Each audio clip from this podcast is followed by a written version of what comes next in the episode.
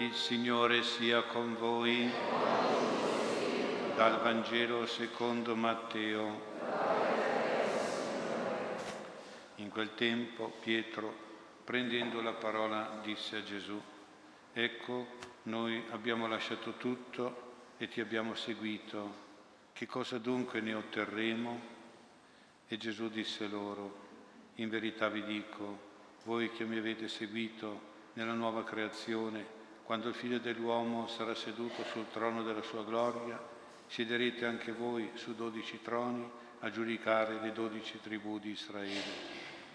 Chiunque avrà lasciato case o fratelli o sorelle o padre o madre o figli o campi per il mio nome riceverà cento volte tanto e avrà in eredità la vita eterna. Parola del Signore.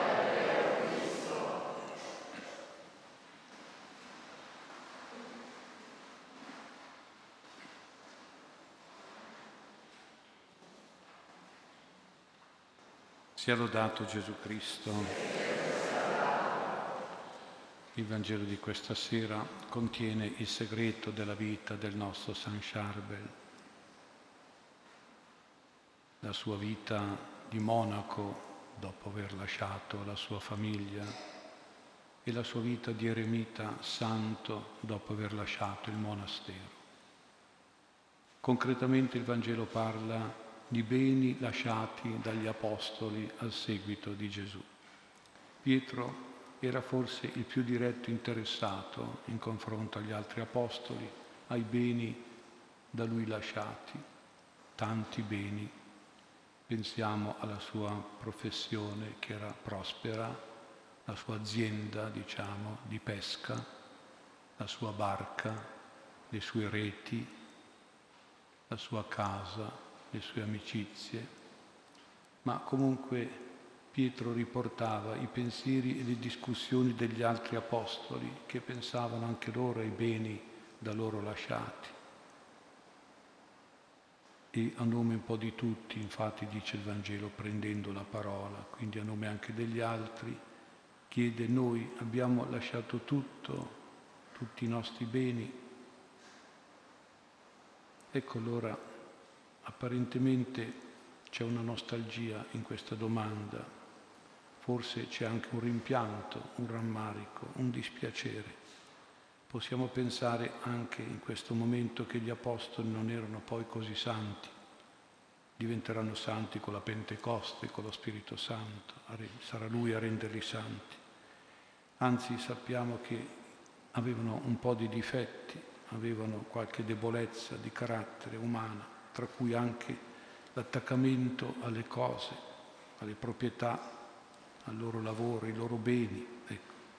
Pensare e avere nostalgia per questi beni lasciati era certo un difetto, una debolezza, ma umana, naturale, comprensibile. E Gesù nella sua comprensione, nella sua bontà, viene incontro anche a questo interrogativo, a questa perplessità. Cosa ne otterremo? Cosa riceveremo, quale ricompensa ci aspetta e otterremo. E risponde in verità, in verità, quindi vuol dire che Gesù fa una promessa come un giuramento. Chiunque avrà lasciato, enumera tante cose, per il mio nome, cioè per me, riceverà cento volte tanto. Ecco dunque il massimo di ricompensa nel tempo presente, oggi qui sulla terra e poi erediterà la vita eterna nel tempo che verrà, nel futuro in cielo.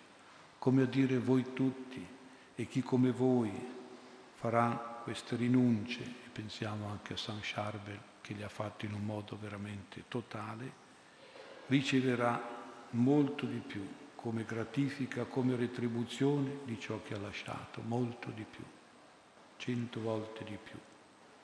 E poi la ricompensa eterna in cielo, la vita eterna. Ecco, in questo ragionamento nella mentalità orientale, quindi evangelica, non c'è soltanto la retribuzione, il rimborso tale e quale dei beni, ma è anche c'è loro, il loro utile, il loro frutto, diciamo noi, l'interesse altissimo, il guadagno altissimo, il 100%, cioè i beni materiali vengono ripagati con i beni spirituali, trasformati avvantaggiati al massimo grado. In modo morale, naturalmente in modo mistico, in modo carismatico.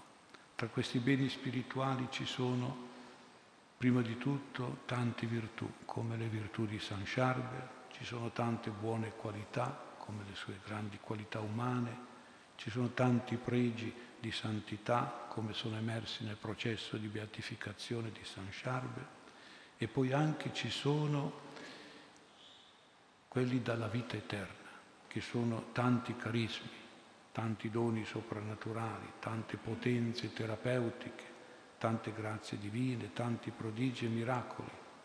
Ecco, questo fa parte di quel cento Ebbene tutti questi beni li vediamo acquisiti presenti in San Charbel, operativi e attivi per noi in San Charbel come contraccambio, come ricompensa di Gesù. Beni, doni, ricompense provenienti dalla, sua, dalla, dalla vita eterna, dal paradiso, dal cielo del Signore, secondo la misura del cento per uno, a favore di noi, benefatto, beneficiari, diciamo, di questa grande misura di grazia.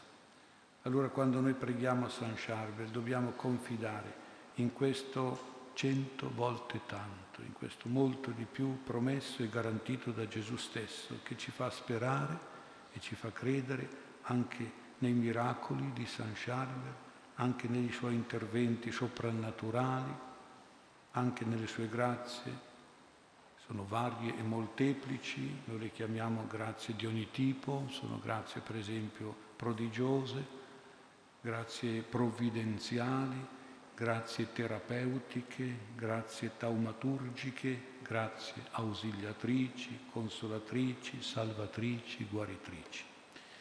Ecco quindi confidiamo, confidiamo in questo San Charles come monaco eremita che ha lasciato veramente proprio tutto, tutto per il Signore e affidiamo alla sua intercessione, al suo intervento, ai suoi giusti meriti, ai dovuti guadagni, diciamo così, affidiamo a Lui le difficoltà, i bisogni, le necessità, le sofferenze e le malattie.